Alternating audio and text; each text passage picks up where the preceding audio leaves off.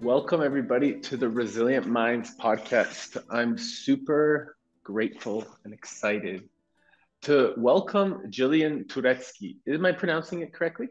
Well, you actually pronounced it like the Polish way, like the old school Polish way, but it's, you know, it's Turecki. But yeah, you did it, you know. You know, I'm, you were I'm, correct. I'm, I'm, Pol- I'm, Polish, so this is. I was going to ask you where you were from. So that's, yeah, yeah, yes. So that's why, yeah. But it's true. So, Jillian Turetsky is uh, she. For those of you that don't know, um, she has an amazing podcast called Jillian on Love. She's a certified relationship coach, teacher, author, and this hunger and this fueling of being being by this like expression of curiosity about what makes relationships thrive has really uh, taken her to really create and cultivate over thousands of different uh, teachings, courses, writings, and revolutionize people's ways to look at relationships and themselves so that they can start to enhance these romantic relationships. So, this beautiful energy that she brings to the table through her compassion and her direct and very authentic style of being, coaching, teaching, and writing is something I'm I'm super inspired to just be here with and connect with, and really you know help help to see this amazing woman shine. So, uh, welcome to the show. Oh well, thank you so much, and thank you for that beautiful introduction. I'm happy. it's so here. nice to have you. Yeah, it's like uh, it's beautiful to watch your work and continue to see you grow and and, and thrive. And I didn't know you were Polish, so uh, that's amazing. Half Polish father side Polish, Amazing. mother side Immigrated? something else. Immigrated. Yes, uh, well, he was born in Poland. Um, left during. Uh, he was very, very. He was a, like an infant. Left during World War II, and um, then went to Sweden, then to South Africa.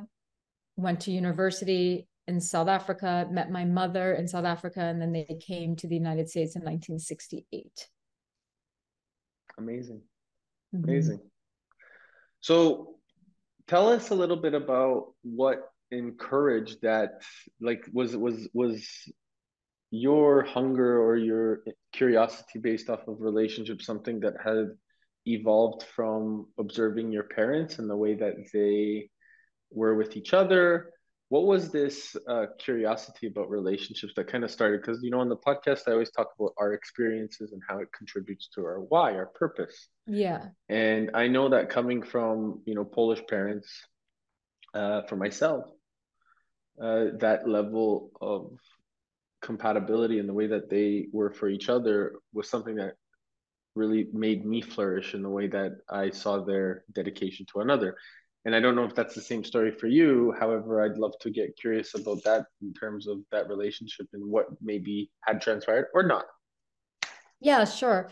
So my parents had a terrible marriage, absolutely terribly toxic, terrible marriage.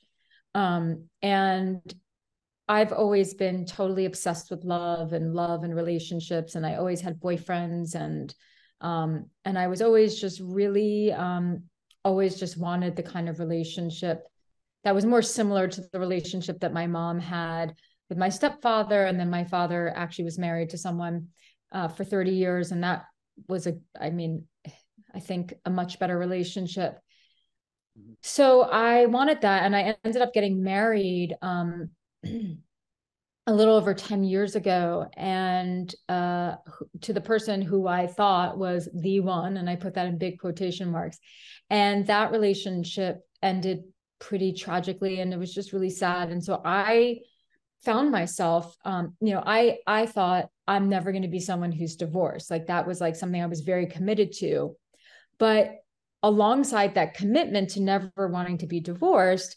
i i never i mean i didn't have any thoughts around like well what what has to happen in order to be someone who's never divorced like how do i have to choose like what do i how do i what do I have to honor inside myself in order to choose well? How do I have to show up in a relationship?